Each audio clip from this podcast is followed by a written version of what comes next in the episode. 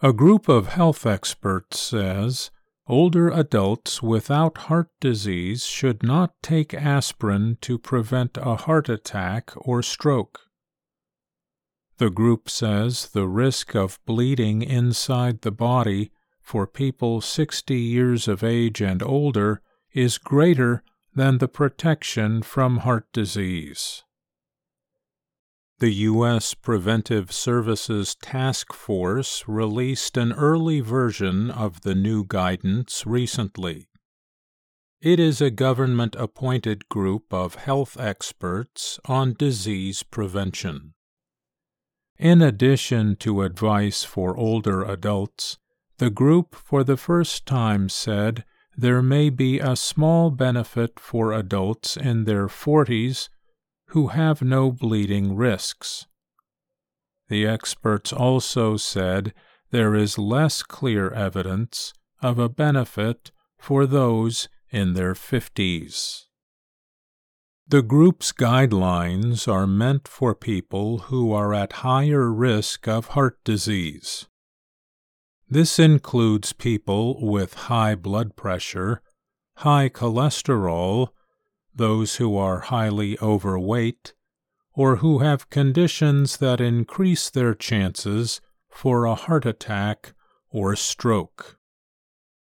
Anyone considering whether to start or stop the aspirin treatment should talk with a doctor first, the group also advised. Aspirin use can cause serious harms and risk increases with age, said John Wong, a group member and doctor at Tufts Medical Center in Boston.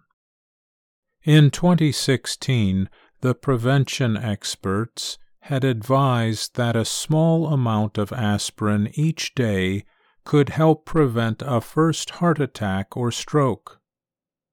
The new advice is in agreement with more recent guidelines from other medical groups. Doctors have long advised small amounts of aspirin every day for many patients who already have had a heart attack or stroke. The group's guidance does not change that.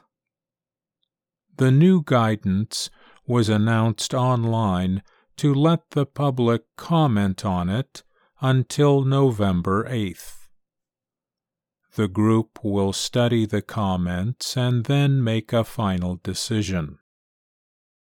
Wong said the guidelines are being updated because of new studies and re examination of older research.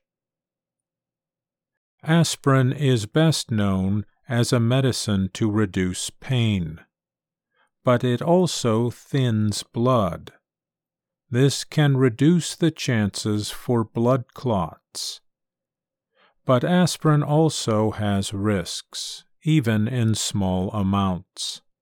These include bleeding in the stomach or intestines and ulcers. Both conditions can be dangerous. Dr. Lauren Block is a researcher at the Feinstein Institutes for Medical Research in Manhasset, New York.